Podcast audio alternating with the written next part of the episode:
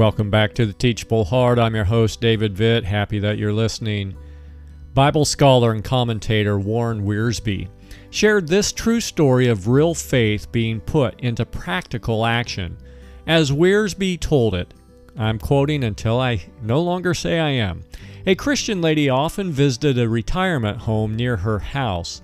One day she noticed a lonely man sitting staring at his dinner tray.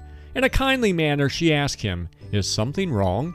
Is something wrong? replied the man in a heavy accent. Yes, something is wrong. I am a Jew and I cannot eat this food.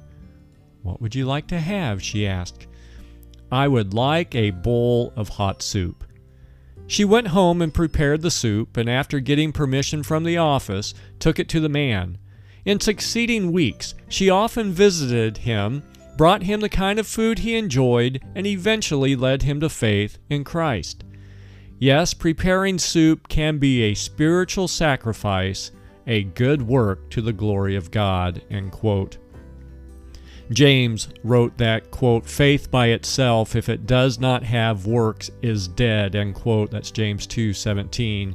A few verses earlier, he also said, quote, Religion that God our Father accepts as pure and faultless is this to look after orphans and widows in their distress and to keep oneself from being polluted by the world, end quote. That's James 1 27. My friends, while good works do not bring salvation, our salvation should bring many good works. And those good works should often be very practical and tangible. Frequently, it is the outward demonstration of what we believe which first captures the attention of others. As Charles Stanley once wrote, Good works often leave someone indebted enough to lend you his ears. End quote. I love that. May we be so active in doing good for others that they open their ears to what we have to say.